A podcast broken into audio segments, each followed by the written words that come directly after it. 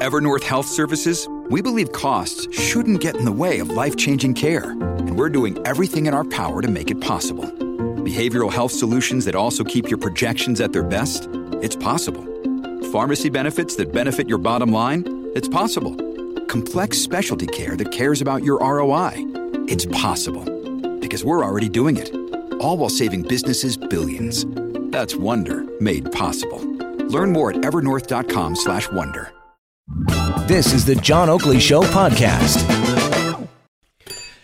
All right, we continue on. That was fascinating with our scientist friend and uh, talking about asteroids and uh, also tattoos. You know, we were talking last hour as well with uh, the updated news story that John McCallum, Canada's ambassador to China, actually claims now he misspoke when he said on Tuesday at a press conference attended only by Chinese speaking media in Markham uh, that uh, there was a good case for Meng Wanzhou, the woman, the Huawei executive who's been detained facing extradition to the United States to maybe uh, actually beat that rap. And uh, now he says he misspoke. For 45 minutes, he misspoke. We're going to pick up on that as one of the talking points at the bottom of the hour, and we'll open the lines and find out uh, how you feel about this whole thing and whether or not, you know, this is a guy who should retain his job. As far as other jobs are concerned, the teaching profession uh, has oft times come into the crosshairs of the government provincially, and uh, we know that the latest is that the Education Minister Lisa Thompson announced today she's launching consultations with education partners on class sizes and teacher hiring practices. They're thinking of removing caps on class sizes in kindergarten and in grades one to three. As a matter of fact, uh, right now, the kindergarten size is 29, and uh, when it comes to grade one, uh, grades one to three, the primary grades, it's 23 students. So, uh, what is behind this proposal? Let's find out. Joining us on the line is Joy Lachica, president of the Elementary Teachers of Toronto. Joy, good to have you on the Oakley Show. Hi there. It's good to be here. Thanks for having me. What do you suspect is behind these proposals from the Conservative government? Well, the message these days is cuts. And um, teachers and parents, I know, um, are deeply concerned about uh, the minister's announcement uh, around uh, an attempt to make changes to class size. We know that individualized instruction um, facilitates better student learning and better student outcomes, and particularly for our youngest and most vulnerable students. And uh, class size caps are in place so that we can provide a solid public education uh, for our youngsters.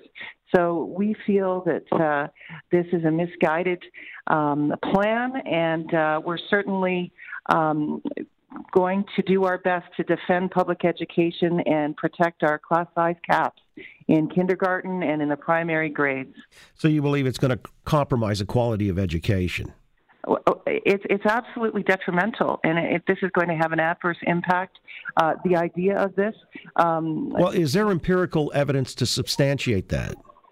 Well, uh, we we know that uh, students have been thriving and uh, in a, in a context where there's one teacher and one education worker and full day kindergarten classes, we need that uh, for for student programming, um, for all of the things that have to do with early learning, and and also for the safety of our students in the classroom. All right, but uh, what I'm asking, I guess, so uh, what you're saying is this evidence based? For example, uh, who arrived at these numbers to begin with? 29 students for kindergarten, 23 for grades one to three. Uh, why not 24? Why not 27 or even 18? I mean, where where do we, how do we arrive at these numbers and know what the optimal is?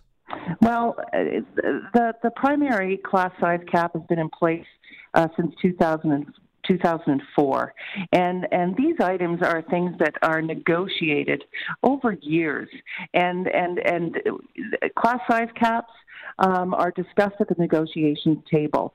So that's also disconcerting for us that that uh, uh, the education minister would suggest this is something that is fodder for consultation. Well, consultation can lead to negotiation. I still want to get back to the empirical data. If you got any that would substantiate that there is a sweet spot for the number of students in a class. Well, again, there is data to, to show that uh, full day kindergarten students with two educators have positive outcomes. We see that in um, studies uh, that it, across across countries that that students that have a better start um, as they're young, as they're youngsters, do better as they progress through the grades. So we have positive data to show that very thing. They, they're having higher graduation rates with lower class sizes, better skills around self self reliance, critical thinking, problem solving. All those things are embedded at a very young age, and we have the positive data to show that. Um, the reason that class size caps were put in place in the first place back in 2004 um, things like safety, things like optimum learning. Um, we, we need to provide a progressive um, education system for our students in Ontario. We have a world renowned system, and we need to preserve that. And, and that has to do with individualized instruction. And we can't have that if our classes are ballooning. All right. So, uh, what you said, let me just uh, interject here uh, individualized instruction. So, what you're saying is it's the quality of the teaching. So, even if you've got a class size of, well, it may be 15, but if it's a poor instructor, or conversely, if you've got a class size of 35 with a really good communicator as a teacher, uh, wouldn't that have more of an impact on the student's ability to learn? Well, it, it's not just about the teacher, it's about the students being all together in a classroom. We know that we have three and four year old students in junior kindergarten, part of our full day kindergarten program. If we didn't have a cap on that, on, on that size, we have, we have early learners who are learning to get along socially, who, who still need nurturing, who are learning the basics of social skills and the beginnings of early literacy and numeracy. Uh, students all together in a classroom require appropriate supervision and, and, and also just guidance. Uh, we need that. Otherwise, it's unsafe. Uh, parents and educators, parents and teachers, education workers have, have come to know and trust that this is a, a, a positive uh, framework for learning, and um, we're, we're, completely uh, bowled over by any consideration uh, that fewer fewer adults in a classroom with small children would be safe and productive in terms of the learning environment. Um, you know, uh, the the, the um, the early um, daycare ratios are one to eight and and and three year old students some some as young as three are are, are entering full day kindergarten. And and if we didn't have um, a, a, teacher and an education worker in a class of 29 students we wouldn't have optimum learning play based learning um, and and we wouldn't have students that are are managing themselves well. Um, this is unrealistic.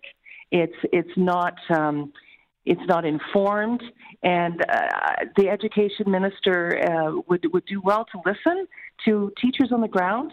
Well, that's uh, what consultation is all about. She well, says all of the stakeholders well, would be a party to that. You uh, are somewhat uh, you dispute that. Well, consultation. This is a, this is consultation that should occur in dialogue with with the education partners at a negotiations table, who can speak clearly and accurately to the realities on the ground. This is a bargaining issue. It shouldn't be coming up or suggested through consultation in in a in a context uh, that's uninformed. So so we feel that this is um, this is just not appropriate, and we will do everything we can um, uh, with with our partners to to work to defend public education and the best learning environments for students to succeed. All right. Well, I appreciate you telling us where you're coming from, and uh, we'll see how this all goes forward as uh, they've just embarked on this with the announcement that consultations will now be taking place. I appreciate your time, Joy. Thank, you. Thank you. you so much. We appreciate it too. Bye bye okay. now. Bye bye. Bye. Joy Lachica is the president of the Elementary Teachers of Toronto. Wonder how kids are doing with the all day kindergarten, by the way. Is there any empirical evidence of how they've uh, done better than, say, the prior co- cohort that were only doing it half day? You know, uh, this is the four year olds that, well, a lot of us at the time cynically saw it as uh, being a sort of an ersatz uh, daycare, basically, where, you know, parents were happy when their kids were four, but then they're paying for it for the rest of their lives through their taxes. However, uh, that's one matter, education, and uh, it's always a flashpoint. We'll wait and see. But I'm just curious, you know, that arbitrary nature of setting the class size at 29. Who arrived at that number? You know, as opposed to like 28 or, you know, somewhere along the line, they even broke it down more granularly Like 27.8 would be the optimum size of a class for the students to really absorb all of the information. After that, it's diminishing returns. Uh, so I don't know. That's why I wonder if, you know, a few more here and there uh, does really make that significant a difference. And if it's socialization, then, you know, if you can socialize with 29, you'll even do more socializing with 35. You know, it just ups the quota. The bigger, your, the better. Yeah, your birthday the more party to becomes. Socialize. That's right, and more Bring people. all the whole class. bring more people to your birthday party. At Chuck E. Cheese, you'll overwhelm the staff there because you're coming with your kindergarten cohorts.